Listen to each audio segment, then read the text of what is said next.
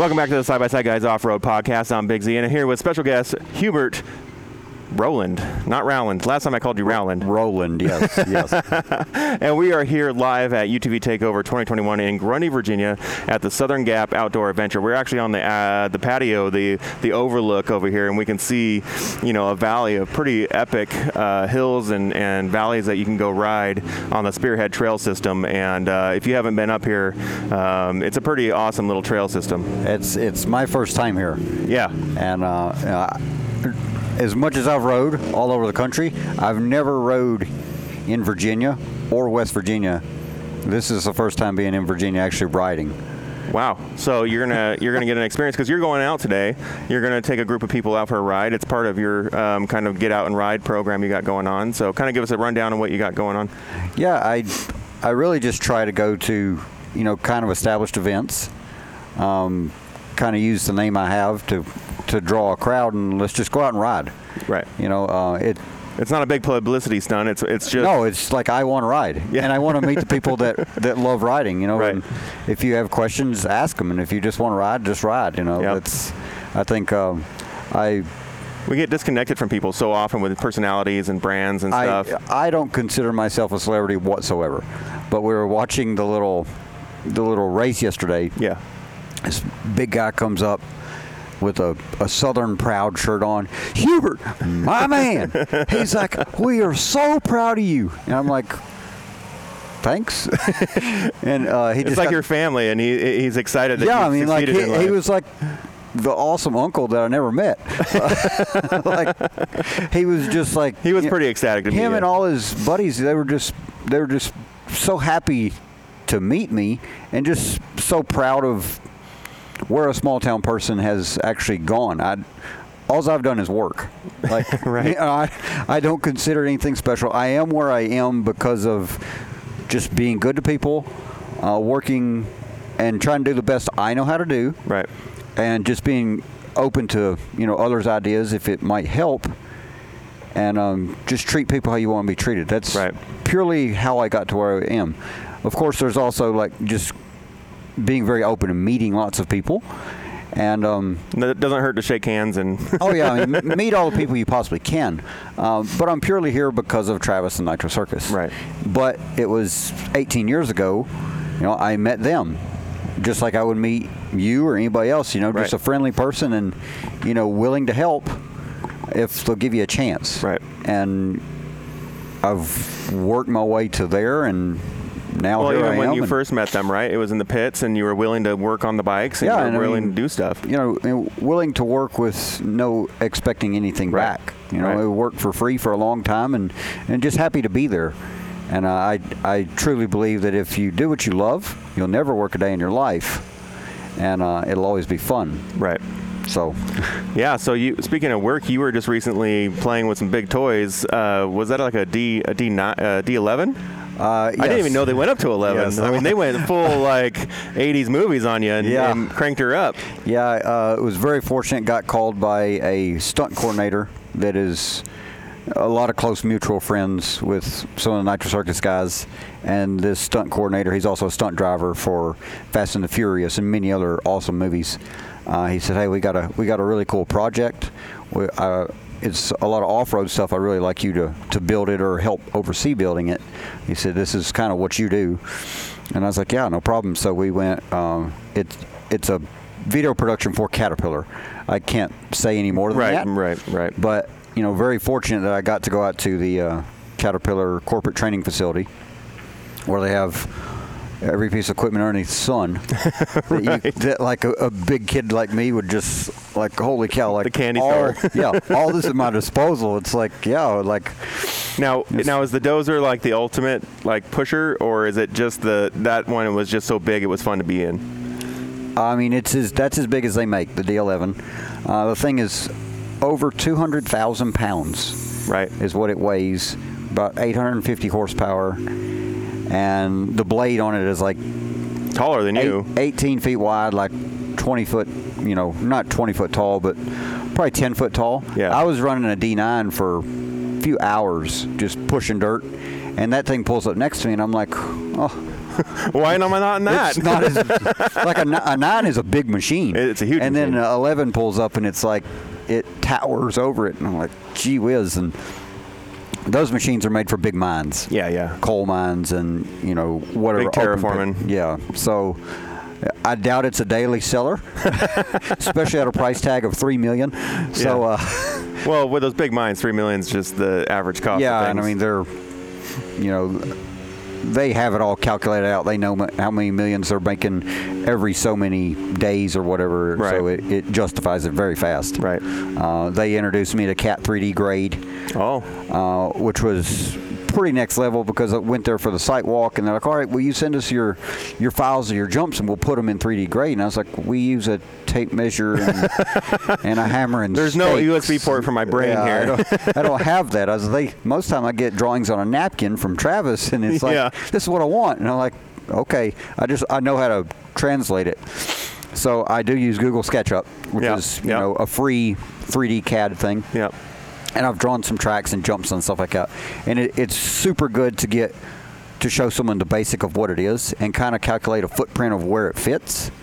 Um, and you could take the time to exactly draw it, you know, the radiuses and everything, but um, it just gets the idea. Right. So I, I sent the, the drawings to him. There was a lot of back and forth. All right, this works.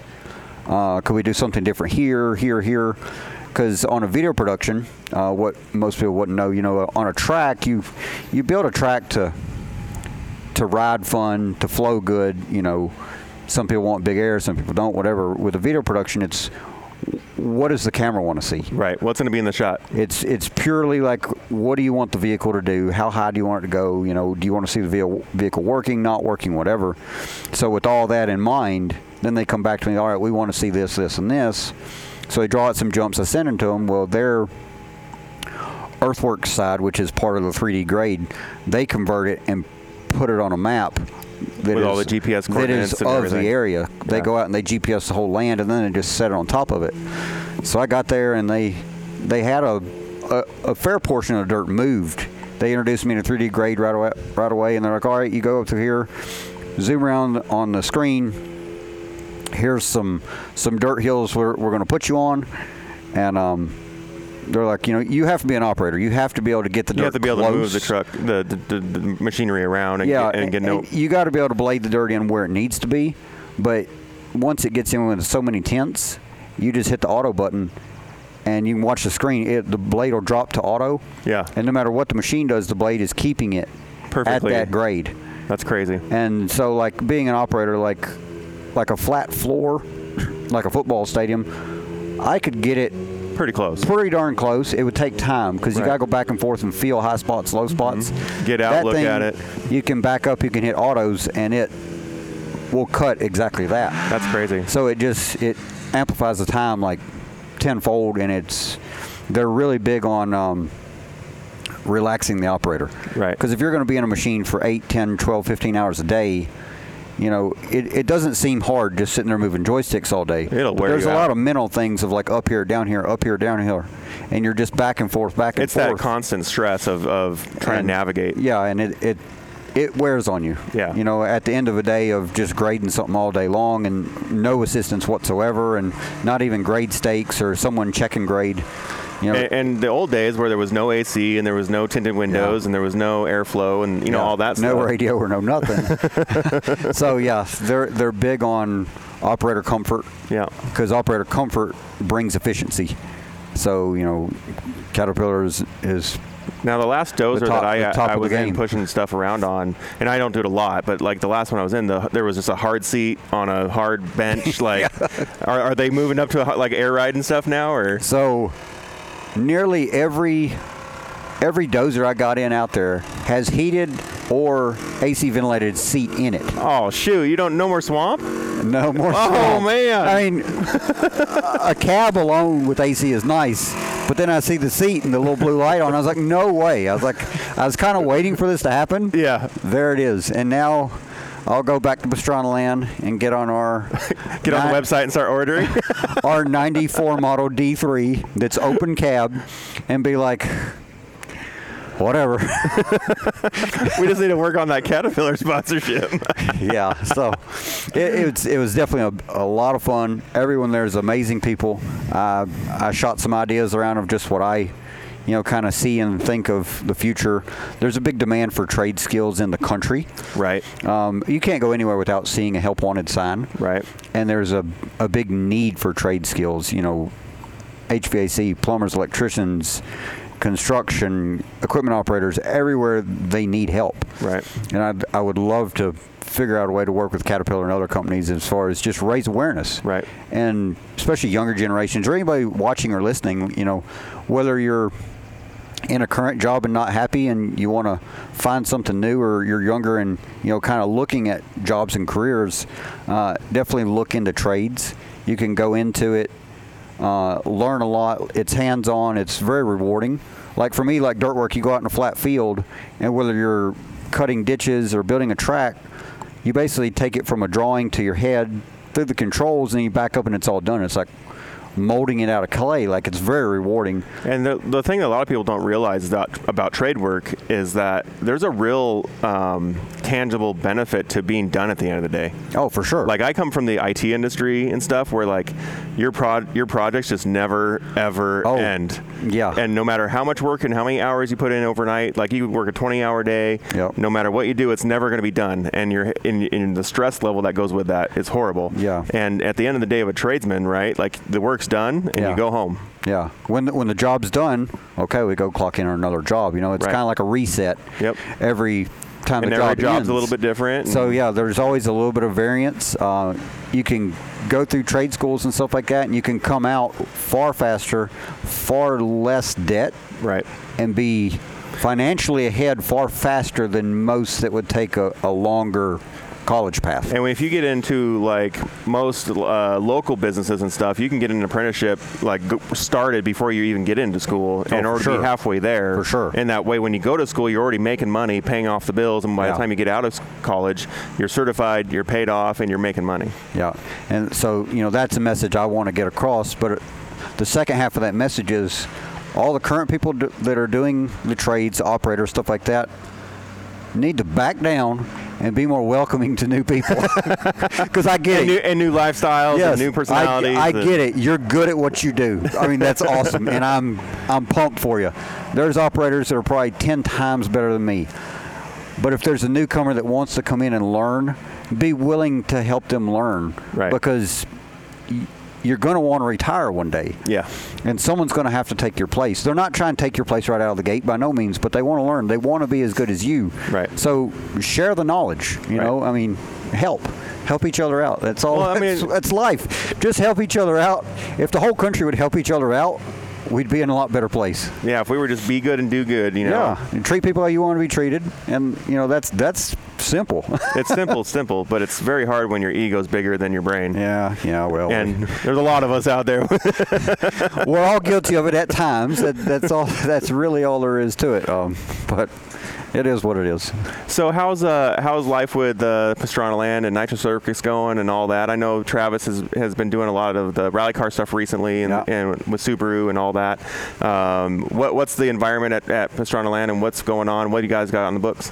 Well, uh, Pastrana Land is, you know, it is what it is. It's a shop with property and bikes and everything are there.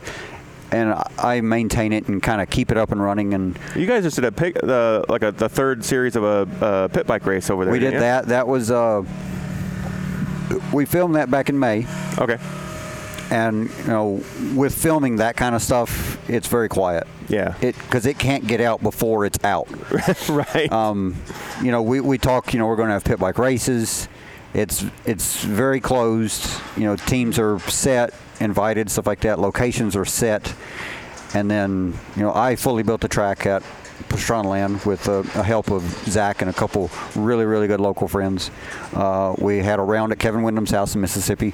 So him and his guys built that. And then Ryan, Ryan Sipes' house in Kentucky. So him and his brother built that. So it was three races, three locations in 10 days. Um, oh, it was in ten days. Yeah. I didn't realize that.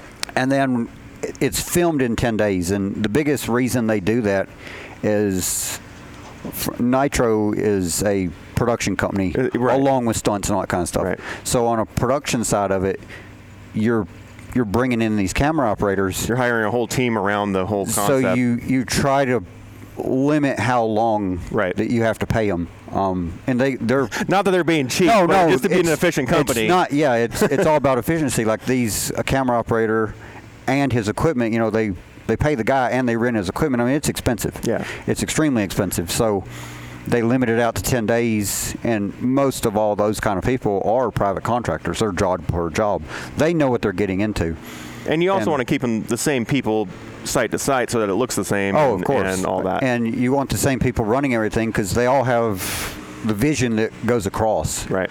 So it, it, it works very well. But that's they cram it in ten days and partly scheduling. Like some riders were riding pro nationals, some riders were doing other things. And you got camera people in production, and you have to move everything.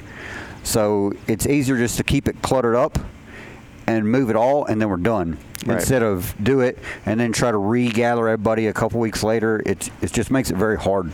Prep is the the thing that takes the longest Yeah, they uh, they spend a lot of time scheduling and all this kind of stuff. because you got so many personalities and different angles to, Yeah. to bring people in on. And the, the schedules alone, like Travis's schedule is is very booked, um, because everybody asks me what is he what what is he doing? What's he doing? I was like, well, rally is number one.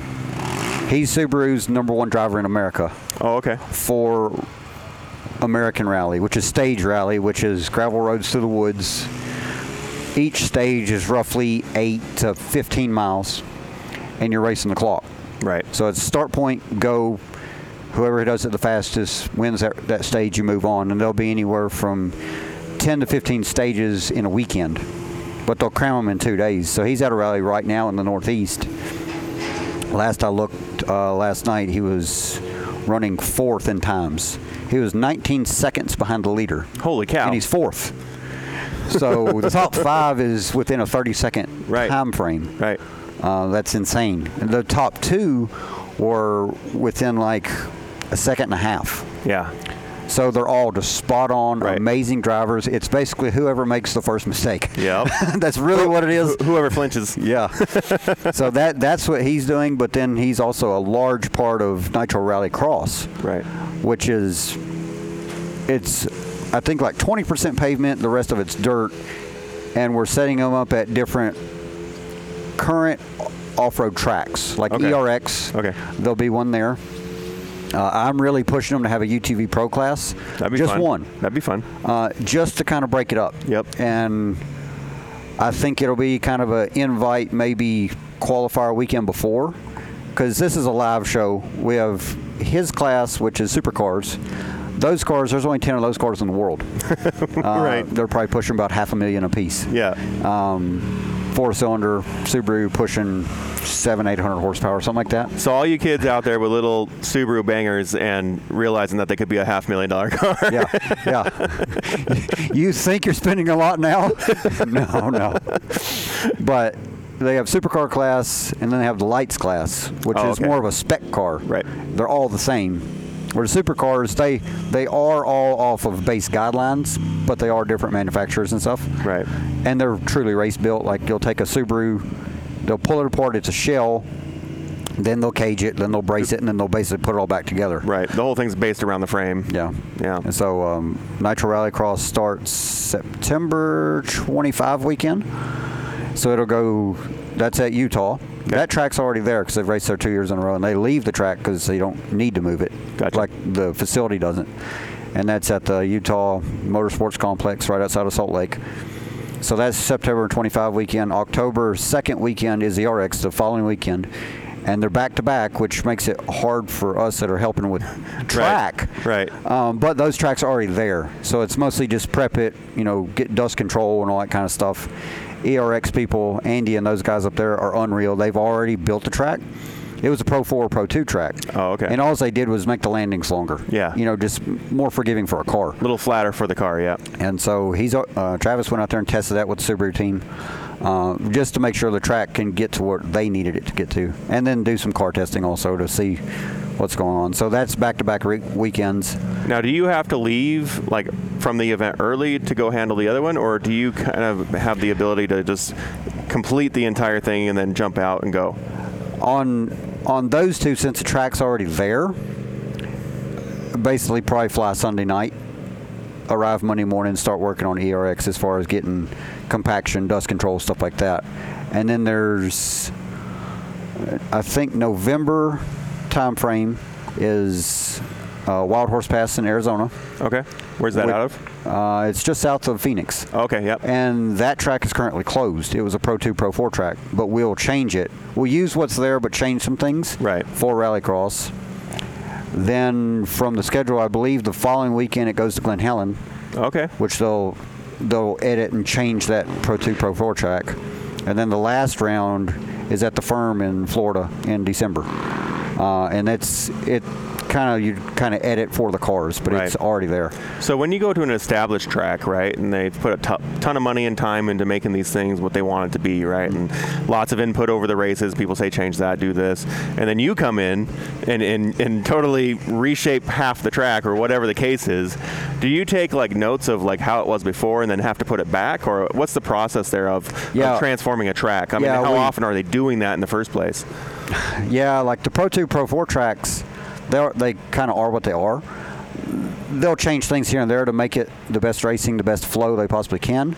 And then we come in there and yeah, I mean, screw it all up, and then screw it all up, take away all their compaction, and all that kind of stuff. Yeah. But we do put it back to where it was. Okay. Um, as far as like we can't roll it in and get it as hard as it was, but it'll be all the same shapes, and then it just takes time to to get it all slicked off where they wanted it. So, yeah, we al- we always put it back. Um, I work with one guy that has a big contract with some some live shows, and they do they actually do like turf and football fields. Oh, right. This guy does. So they'll have the contract to come in and pull up all the turf.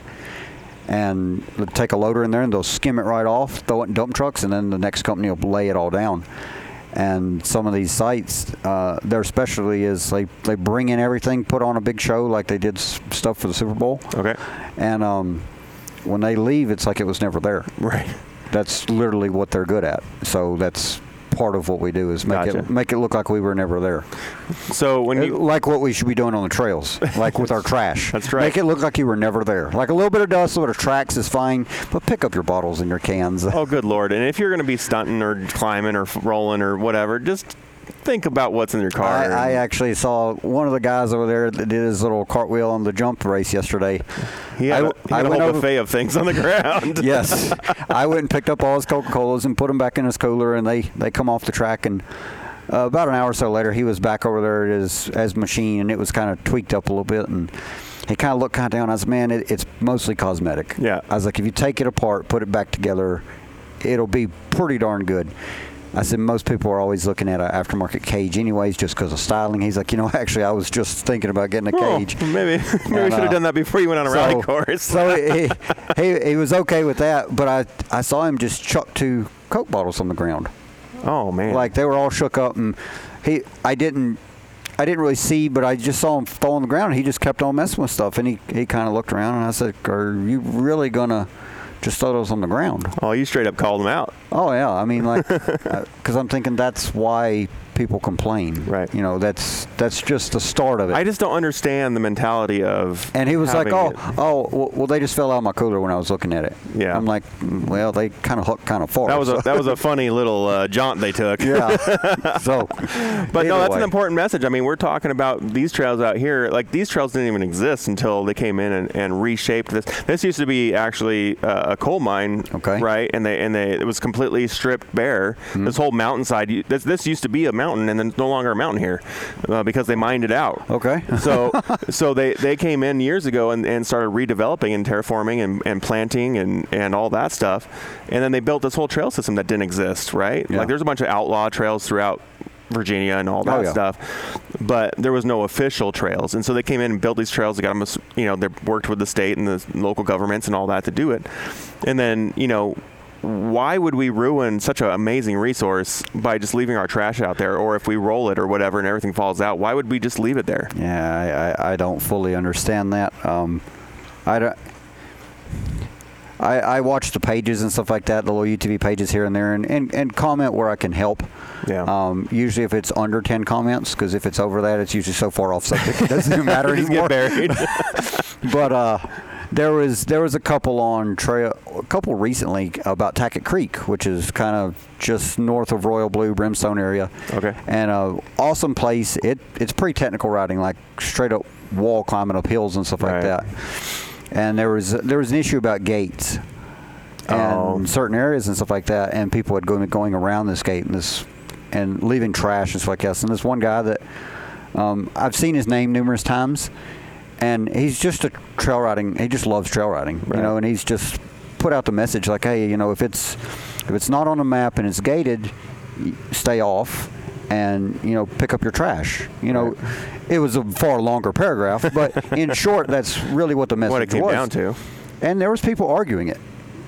And Really? like they're like, oh well, you know, those trails have been there a long time, and I'm like, well, I'm just thinking, well, they may have been there a long time, but Tackett Creek has only really been open to the public, mapped wise and stuff like that, probably four or five years. It, I mean, yes, it was. So it's still fairly new. It was ridden by the locals, and it may be locals that, that don't like the gates. It may not be. I don't know.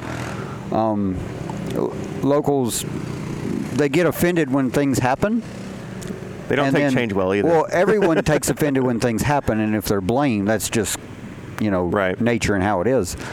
But um, you know, it, it it's hard to say who's really doing it. It doesn't really matter who's doing it. No. It doesn't matter who's, you know, it who commonly does it. it just don't do it. Like Yeah, and we've we've had this conversation before with like the guys down in Utah and Moab and all that stuff, where you know people do these obstacles and they don't even think about what's in their car, and then when it falls out, they don't take the time to even go even see if it's fallen out and uh, pick up after themselves. And then you know, in like Utah, one of the biggest problems is that people defacing the rocks and you know the natural landmarks and all that. It's like Yeah. you're, you're you're lucky to even be there and the ability to take these machines over these things Yeah. why would you screw it up by carving your name into something that can't be replaced? Yeah, ri- riding, off-road riding as a whole is a privilege. Yep.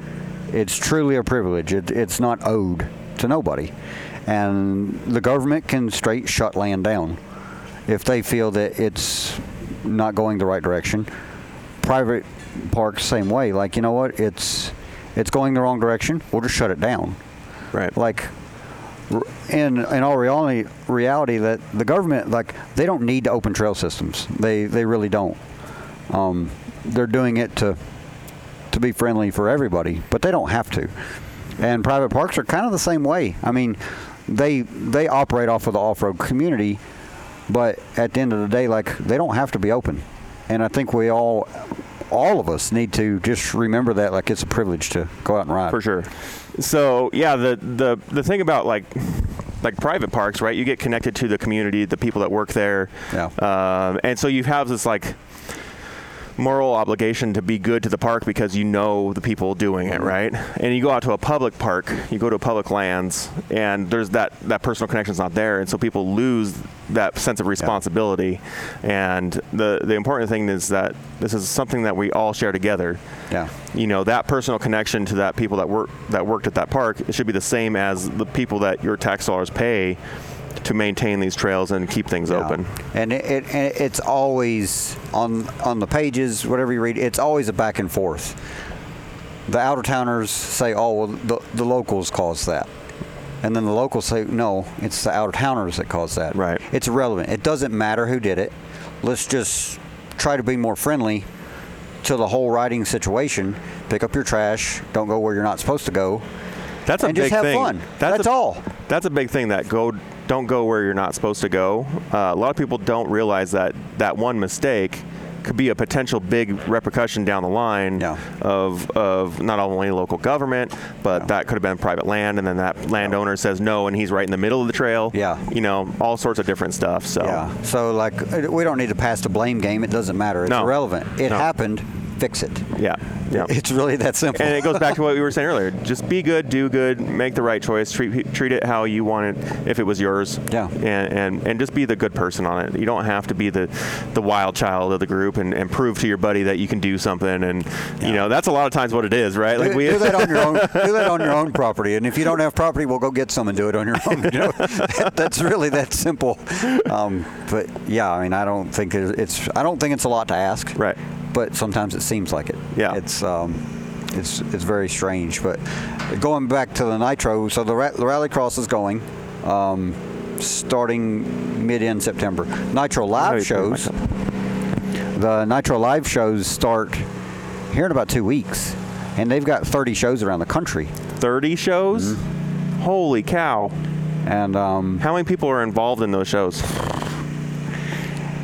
I don't know what level of show this is. The big show, um, I think this is like kind of a mid-scale show. Still all the same stuff, just kind of shrunk down a little bit Yeah. for cost. Um, as far as like true employees of a show, between backstage, in stage, all that kind of stuff, I bet there's over 60 something people. At 30 shows. Um, I mean, we shoot, we do this show here. We fly halfway, oh, all the way across the country to make this happen, and we have you know 12 people or whatever. I can't Yeah. imagine. Plus, because we just fly ourselves with our bags. Like, when, there's not a trailer. There's not a. I mean, that's a lot of stuff Yeah. and people and logistics. I think this show series, there's probably six semis Really. of stuff, uh, ramps, Ramps and equipment, vehicles. bikes, contraptions, you know, all that kind of stuff. And um, they Contraptions. That's a special category. I, I like that category. Yes, you got the tricycles, uh, the recliner, the rocking horse, you know, all the stuff that goes down the ramp. Super cool. That's probably my favorite part. I mean, the freestyle is awesome, but to see those different little kind of contraptions and toys go flying through the air, that that's that's awesome to watch. It's always good to see a, a recliner go down a mega ramp. Oh yeah, that's that's amazing. But that starts here pretty soon, so that'll. Um, What are what are some of the main uh, destinations for that? uh, I know it's going to Nashville because I've had numerous people message me wanting tickets, and I have nothing to do with the live show. Uh, So I, you can't get tickets no, from Hubert. I I purely help Travis.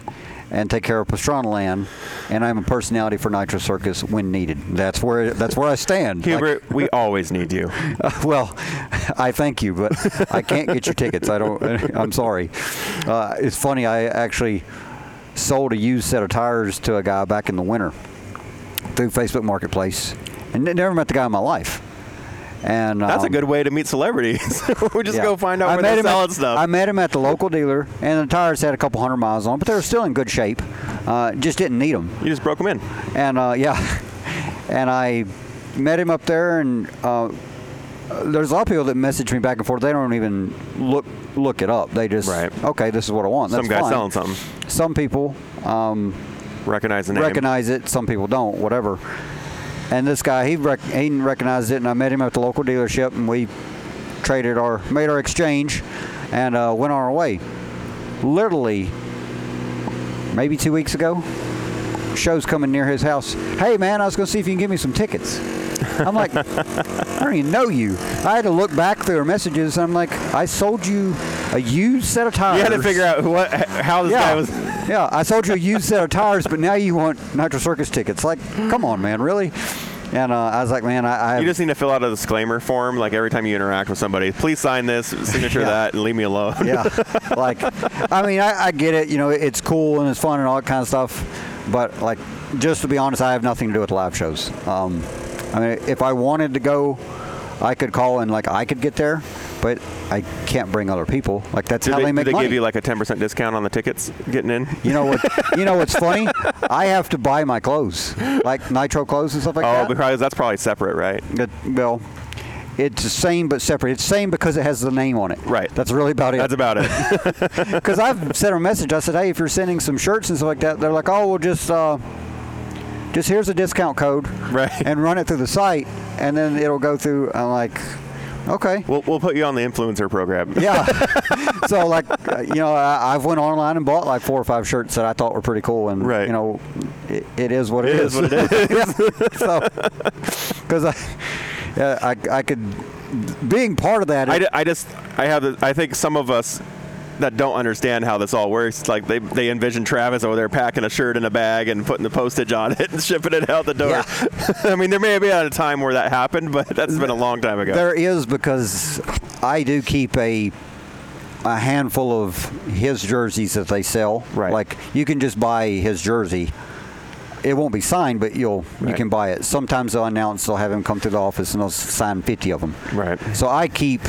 We, we each have little lockers at the shop, so I'll keep 10 or so in there, just for that case. Like Gotcha. if he he'll, hey man, do you, do you have a jersey I can sign? I need to send it to wherever. right, because he's out there doing or- whatever he's doing. and they're not the exact jersey that was with his gear, but you know people love the jerseys, so I, I do keep a couple for that kind of stuff, Right. but it's not like they're just sitting around in boxes everywhere. Now, now let's not lie. We know that you wear them around the house No. and in bed, and, No. and no, I'm sure some people do, not me. I could care less. He's a he's a great friend, uh, great person to work with, but I'm not wearing his clothes. Sorry. I just want I just want Travis to come out with his own underwear and Yeah. have his face there. Ethika it does have like I think 199 underwear, or they did a limited Oh. run. they had Valentino Rossi underwear, oh, and wow. they sent they sent it they sent it to all the people that they kind of work with, and they sent one to the shop, and it was in like a pizza box with Valentino's cartoon face on it, and I. You know, opened the box. I saw it, and I just I leave everything on the corner workbench that comes there for him, and he doesn't even check it half the time. I'm like, hey, look at this stuff, see if you want anything or throw it away or whatever. And uh, he looked at the pizza box. he just like, he's like, and he just left it. He's like, I guess you don't want to wear another guy's face on you, yeah. especially on your underwear. Yeah. That could come across a little strange, I think. Well, that's what makes it fun, right? yeah, well, I guess. I got a lot of. Okay. That's enough. I got way too much injury. So I want to know, like, I'm not an interweb surfer like you by no means. Like, I don't. Pro- I probably only use like 20% of my, what my phone can really do. Like social media, I Google like how to fix some things if I can't fix it, and I use text and call. Like Yeah. that's really about all I use. You know, the calendar or something like that. But I, you must be some kind of internet connoisseur because you're pulling up these these patent photos and stuff like that and these drawings. I don't know where you would even begin to find that kind of stuff. Like, are you you got an inside with like the patent office or something like that? Well, Or- you know, I, I I put a bug in the government office of patents, and uh, anytime they talk, I have I have Siri queued up to it, right? Okay. And anytime they say Polaris, Can-Am, whatever, Siri tr- tells me, and then I go and listen in. That's what I do. just the way they listen to us. Yeah, yeah, exactly. You listen to them, Yep. but strictly on Power Sports I- UTV. yeah. Where they're listening to everything. Technology is amazing. You can, you can get down to like even the color of the vehicle. Okay. Yeah, yeah. Green UTV. Green and UTV, and then and then Kawasaki pops up. Okay. Yep. Yep. Interesting. I was kind of wondering how you found all these things, and uh, I guess being very technical, it, that helps. Yeah, you know, the, the amazing thing is that uh, we live in a country of uh, legalism, and so and uh, and so there's processes to cover your butt on a lot of things, and uh, there's some side effect, there's some side effects to that. So Legal until jailed that it's not. it's legal until it's not. Yeah. Okay. I see your little drawings here and there, and I'm like, wow, this this guy does his research. Yeah, like, there's you know I'm I'm a curious guy, and and really what it comes down to is passion. oh, I'm right you know, you. like I, a little kid who is into a video game, Hmm. right? Like let's just say Fortnite, Xbox, whatever. They're gonna know everything about that, the characters' names down to like the different colors and changes that they do over time, and Hmm. and they're gonna get excited about it. They're gonna look forward to it. They're gonna, you know, come press you to pay for the upgrade or whatever the case is. Uh, that's me but in big sized things. Like I just get so excited and I nerd out on these things and I and I want to know why the 2020 Can-Am RR is different from the Can-Am or R from the 2021 RR. So, Like I want to know the difference. I want to Yeah. know why. I want to know and even to the point of I want to know why the decision was made. Like that stuff just gets I geek out on it. Like I, I want to know it all. And I and the thing is is that my passion while extreme to some level, uh, to another person is super super interesting and informative. And so that's what I'm trying to do is just translate that passion and information that other people otherwise would not have uh, about our industry that's essentially still birthing. Like it, we're, we're in this in this process of becoming, you know, an infant to a toddler, and Yeah. and this off-road industry of UTVs and, and ATVs and all that is really going through just a huge genesis of transformation. Um, and and when it gets to that level, uh, like you take cars for example, right? Like back in the day, people were super interested in cars. The the old timers would build their hot rods and have a car club and, Yeah. and all that Yep. because they were super passionate about something. Yeah. They had they went from they get came from back from war or they or they were part of something and they needed to get an escape and then they got real passionate about it and then they dove all in. And that's what's happening with off-road now. And that's what's happened with me, and that's why I never want to have a desk job again because I found that next thing. Yeah. And uh, and there's a lot of people that have that passion. They just don't know how to. They're not technically equipped. They're not, you know, uh, proficient in, you know, understanding how things come together and all that. And and really, what it comes down to is I want to be able to know it myself, Yeah. but then I want to help other people understand it. Yeah. And so I'm really looking forward to the next season of content that's going to be coming through my desk. Is that I'm literally looking forward to. This is a cool thing, whether that be an upgrade, a car, or whatever. Mm. Here's why it's interesting and why you should consider it when you're next time you're going to buy. Yeah. And then let me show you what it's capable of. Yeah. So that's really exciting, and that's why I do what I do. And and I'm not out to hurt people. I'm not out to like damage anybody's um, Oh, for sure. reputation. Or and and there was a post a while back where it's like you know there there. I may have let some photos out that may not have been supposed to have gotten out, and and honestly, and- and all truth, straight up, you know that was a mistake by accident. Like it was, Yeah. it was not intentional to be wrong in that situation. Yeah. Um, but uh, what it comes down to is the consumer is so hungry for this information, and Hmm. Yeah. there's nobody really providing a concise way of consuming that information. No, I mean, 100%. And photos and stuff like that, like, the OEMs can say what they say, and like, oh, it wasn't supposed to get out. But Somebody was- made it. Somebody put it, out was there. It, was it secretly like a little nudge to get buzz? right. the the car companies do that. Yeah. You know, they'll they'll leak something vague, whatever, and then it'll disappear. But it was enough to get people talking. Right. Enough people getting interested. So, you know, who's to say?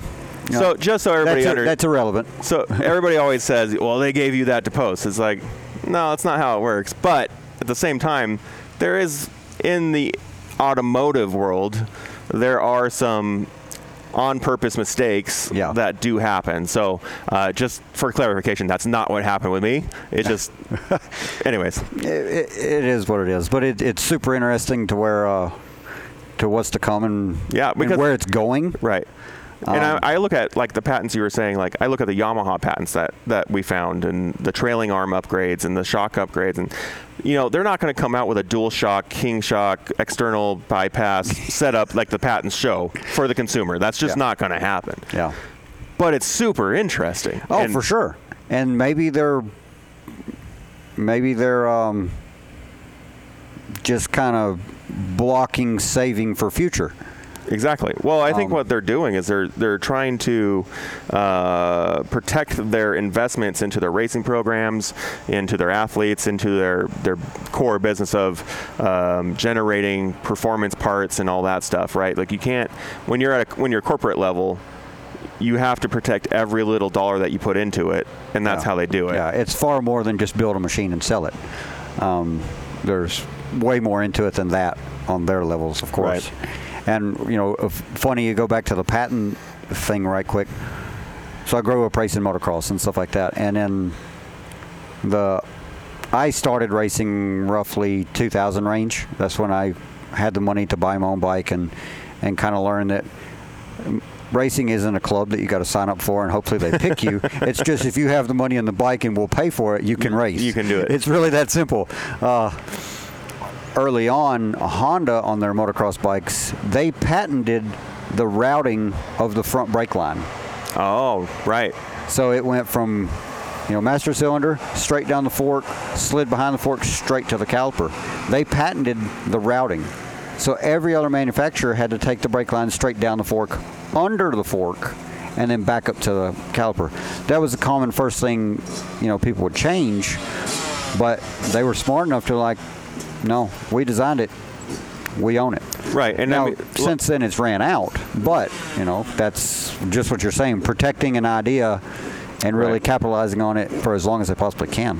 and I mean it goes down to and, and it can it can benefit it can also harm Yeah. and we look at some of the the kerfluffle that's happened with like uh, the Gordon and Textron stuff and or Arctic Cat and, and some of these other things where that approach has gone a little bit too far Mm-hmm. in its aggressiveness and has actually reduced the aftermarket. Yeah. It has reduced Yeah. the uh, the dealer sales and it has reduced the Yeah. actual consumption of that product.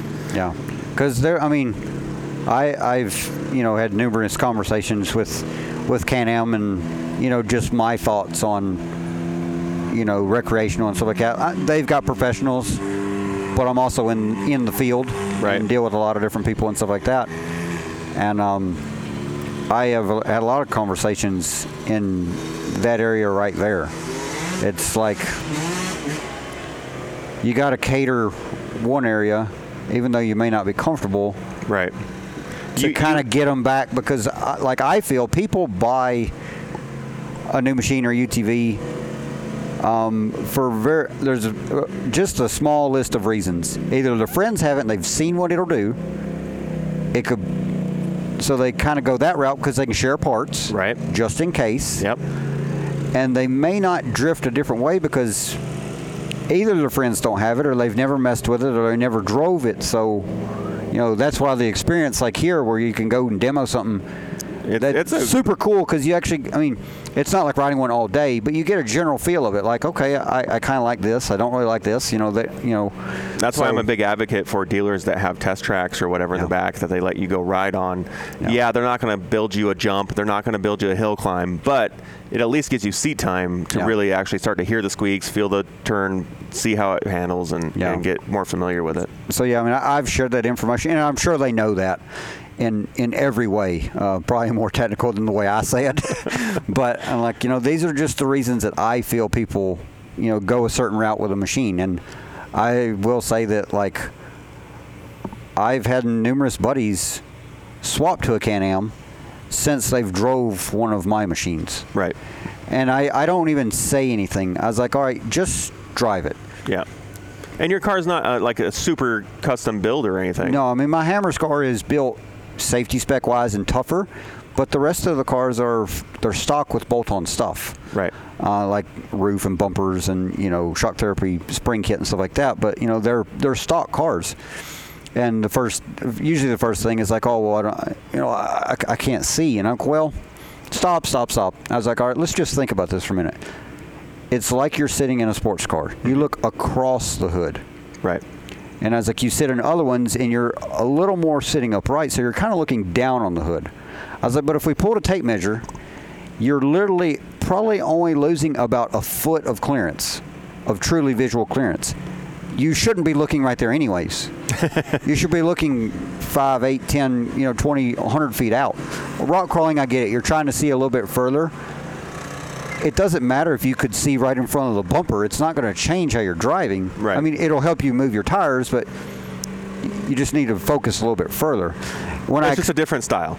yeah, and so when I explain that, they're like, "Oh, well, well you're right. That kind of makes sense." Then they'll go out and drive it, and I was like, "All right, before you even drive, just pay attention to how it leaves." You know, I'm I'm just kind of hinting on the things that I think they accelerate in. Right. And um, they'll go out and drive, and they come back, and they they give usually pretty positive feedback. Like, I, I really like this. I like this. I, I don't really know about this. I'd probably have to grow on me, but it's just try. Yeah. You know, and that's why the demo program is so great with I mean, and all the manufacturers do it. You just have to find where they're going to be at. where they're going to be at. And unfortunately, they're not all like super gung ho to go to every show, and not every show can handle all the OEs. Yeah. So it is it is kind of a, a, a game of, of chicken of trying to figure out where they're going to be and, and where you can get to and and all that. But like you know, you, you come here and, and a lot of people say, you know, this car is not as fast, not as powerful, whatever the case is, you know, and then but you don't really know how that applies until you can go to an event like this Yeah. and realize you don't need 200 horsepower to ride a trail Yeah. right? Yeah. So, and you don't necessarily need 72 inches. A 64 might do even better. Yeah. And I, I actually, 90% of the time, I prefer a 64. And when the 64s first came out, like in 2014, that thing's way too big. That ain't going to fit anywhere. so, that's twice as wide as my yeah, 800. yeah, that's way wider than my four wheeler. So I mean, we all adapt, of course, Right. but it's it's it's super awesome to see OEMs out there trying, and you know, people actually get a chance to try everything because, like, I've drove all the brands over the years, Right. And they all have their goods, and they all have their. It might not agree with you the best, Right. You know, you, you pick what you like. Um, And that's why I like events like this one, like t- takeover events, because not only are you here to go see the vendors, you're at a destination, and you're here. You're able to go ride and, and, and actually experience something new and different and fresh, or whatever. Or even if it's even if you're a local, it's a different experience when you have hundreds of other buddies to do it with. Yeah. And uh, this isn't just a, a, a horse corral or something with a bunch of vendors in it, right? Like you don't just drive up, no, it- walk it- around, and go home. It's straight mountainside. It's like you can ride for, you know, hundreds of miles and, Yeah. and make a, a massive loop. And we're actually going to do that today. I've I put out a post. You helped me put out a post. We're going to meet, you know, in a vendor area, Super ATV area, and probably leave here probably around like 11 o'clock or so, and um, probably get with some local guys. I mean, I have GPS of you know all of the area.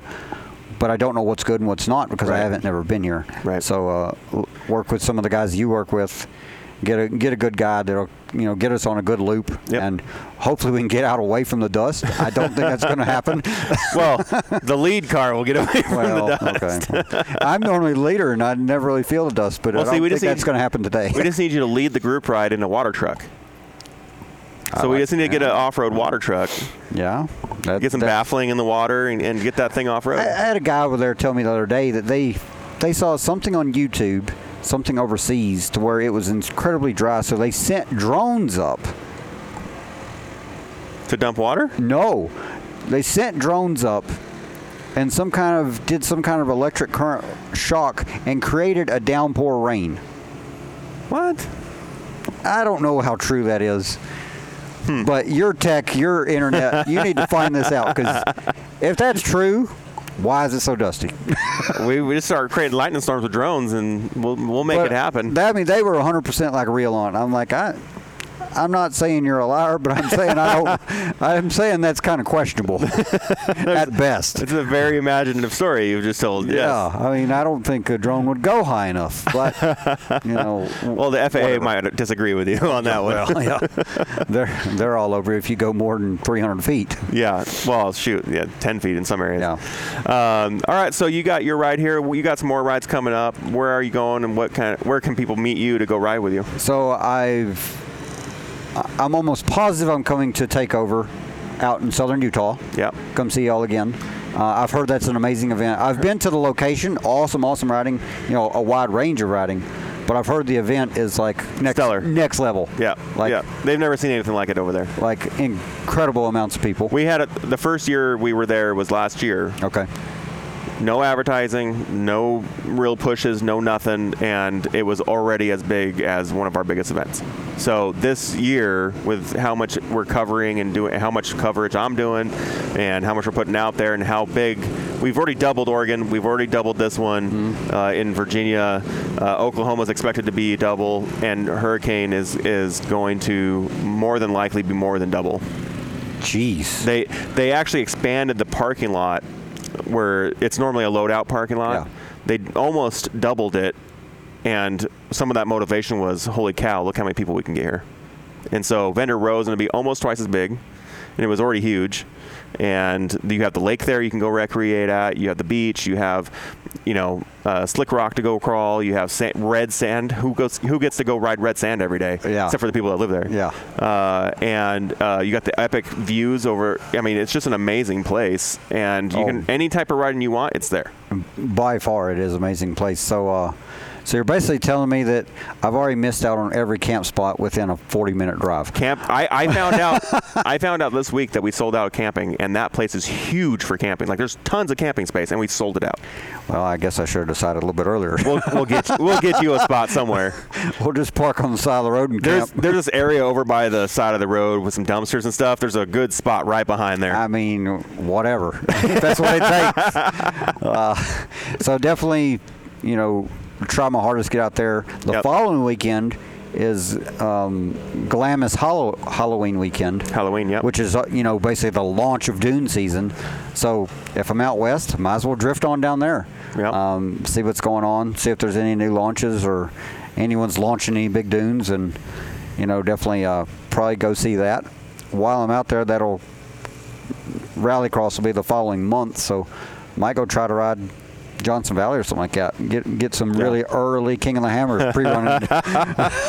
we were talking before about how uh, how if you go to if you want to go ride that area, you really have to like dirt. yeah, oh, you, you do. like if people up here really like mud, Yeah. down there you really have to like dust and dirt. Yeah. so uh, I know Brimstone Park in East Tennessee, they are going to have their um, fall event. I think they'll release dates. I'm working with them on some some other projects.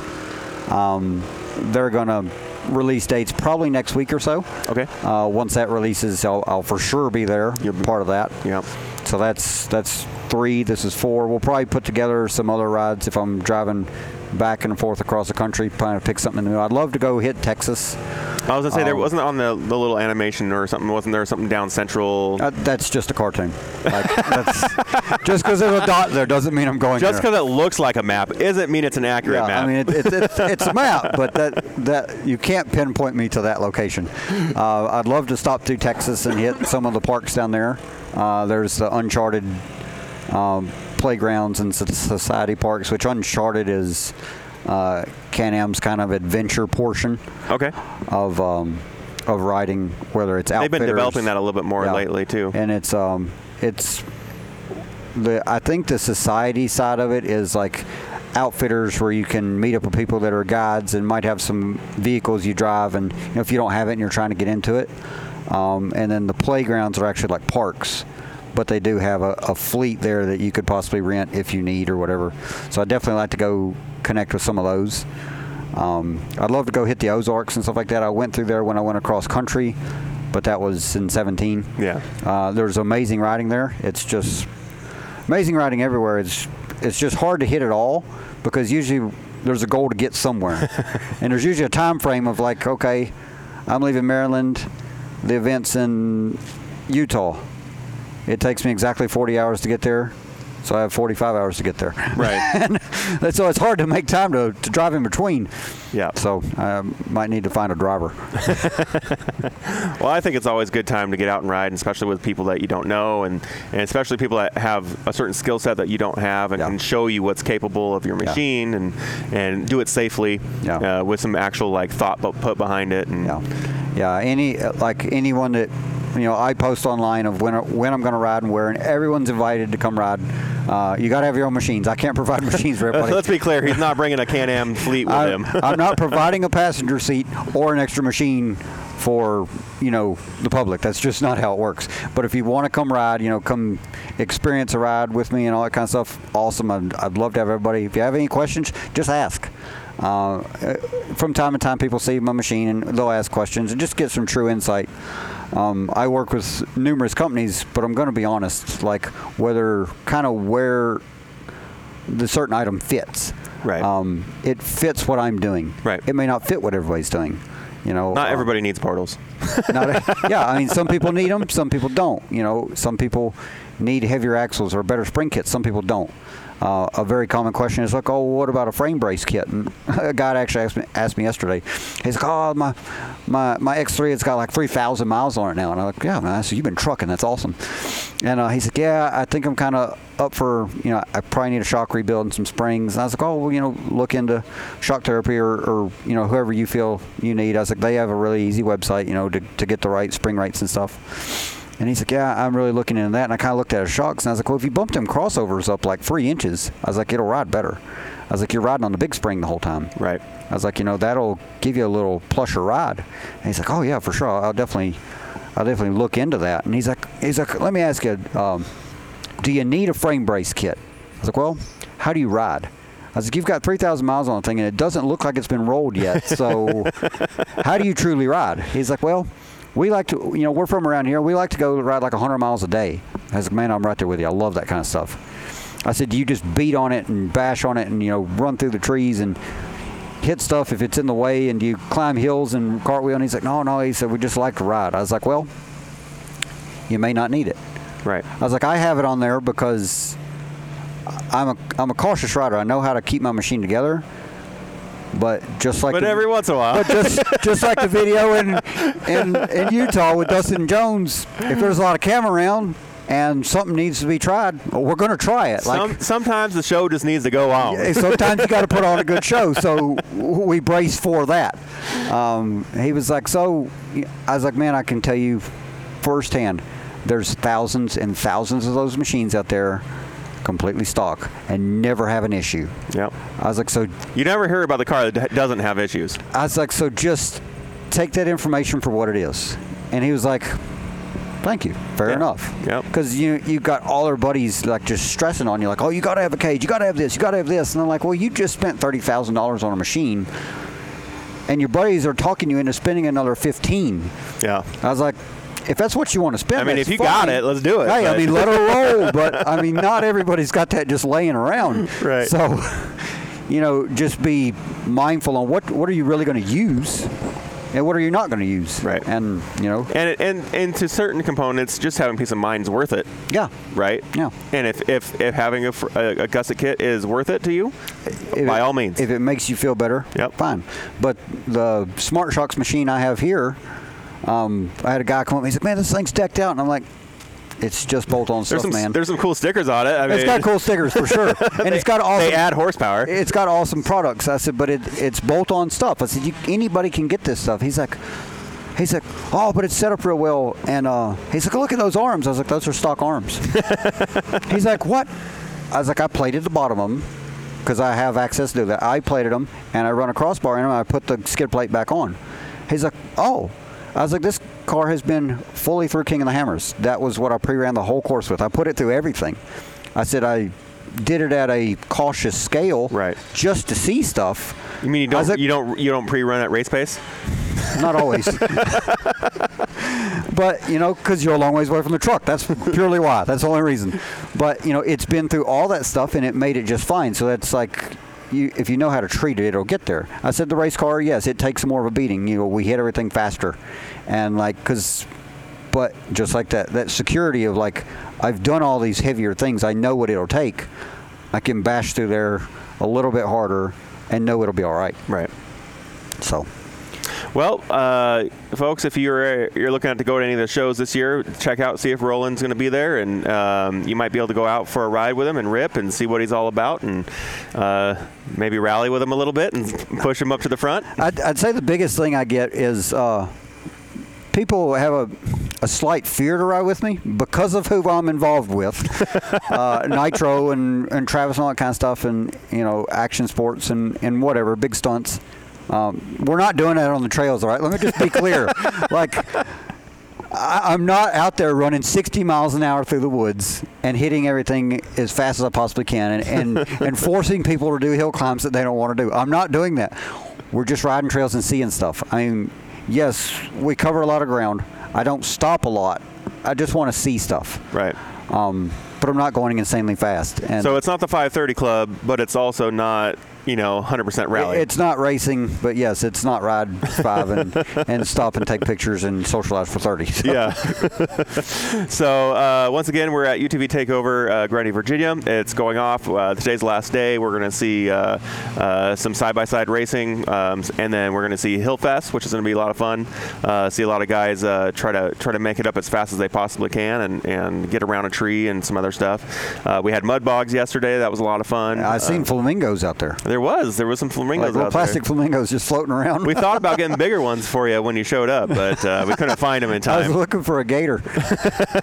There was some interest. There was funny watching the guys. I mean, I'm not from the South, and I'm not used to the mud scene and you know all Yeah. that. But I thought it was purely entertaining watching the the frogs jump back into the water as they get splashed out of the water. yes. I thought it was more entertaining that like you got your ones that are mud machines, like they put the tires Yep. on with snorkels, and then you got guys in fully stock machines. There's this guy that raced a little 12, course. four- 12, 14 inches of clearance on 29. Oh man, there's this one guy that raced the course. He was on a 64 inch X3. Yep. On the rally course. Yeah, spare tire, Yep. run the whole rally course, did great, uh, moved on pretty quick. Then I look down and he's lined up for the mud bog. he's like, I'm here for everything. What whatever you got, I'm doing it. I'm here for all, all the and things. uh, he won a couple rounds. Yeah. And like stock tires and everything. And Yep. I'm like, the best part about him, he had a flip windshield. He cleaned his windshield. Every pass, they'd go over there and clean it. And right as he pulled up to the line, he pulled the windshield down. Yep. He'd take off as soon as that initial splash. He'd knock the windshield out of the way, and he's keep on trucking. Oh, there you go, bro. I mean, super smart, like Yeah. almost like tear-offs, but like he's this- been thinking. Right, we're going. He's been thinking about that all year. yeah, like I mean, precision driving. Always got vision. Smart dude. And Yeah. Uh, the, that little completely stock X3. I mean, it took a beating, but it it hurt some people's feelings. It was pretty impressive. That's the thing about the you know racing of any type, right? Like Yeah. you go into it fully prepared, expecting to dominate, and some guy, as long Yeah. as he's got the skill and, and he's got the timing, There's always that sleeper over there in the corner that's got just enough to look like he's barely getting by, and then just hurts your feelings. Like, man, hey, when I you, wasn't that collected. when you get to 50 miles an hour, it's the same 50 miles an hour you're driving. Yeah. You know, Yeah. it doesn't matter how you get there. Yeah.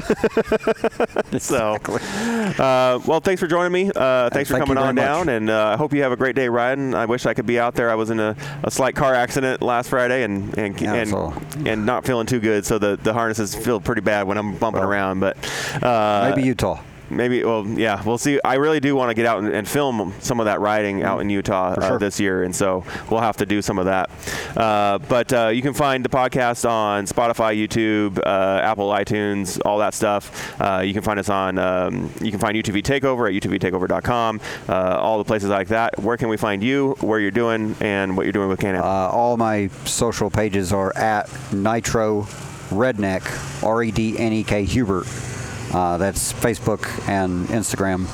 Uh, I have a, a website at huberttracks.com, and uh, but mostly it's all social media type stuff. So if I'm doing it and I want people part of it, it'll be out there. So if you want to ride with him, uh, follow his social pages. Uh, he'll be posting there the dates and locations.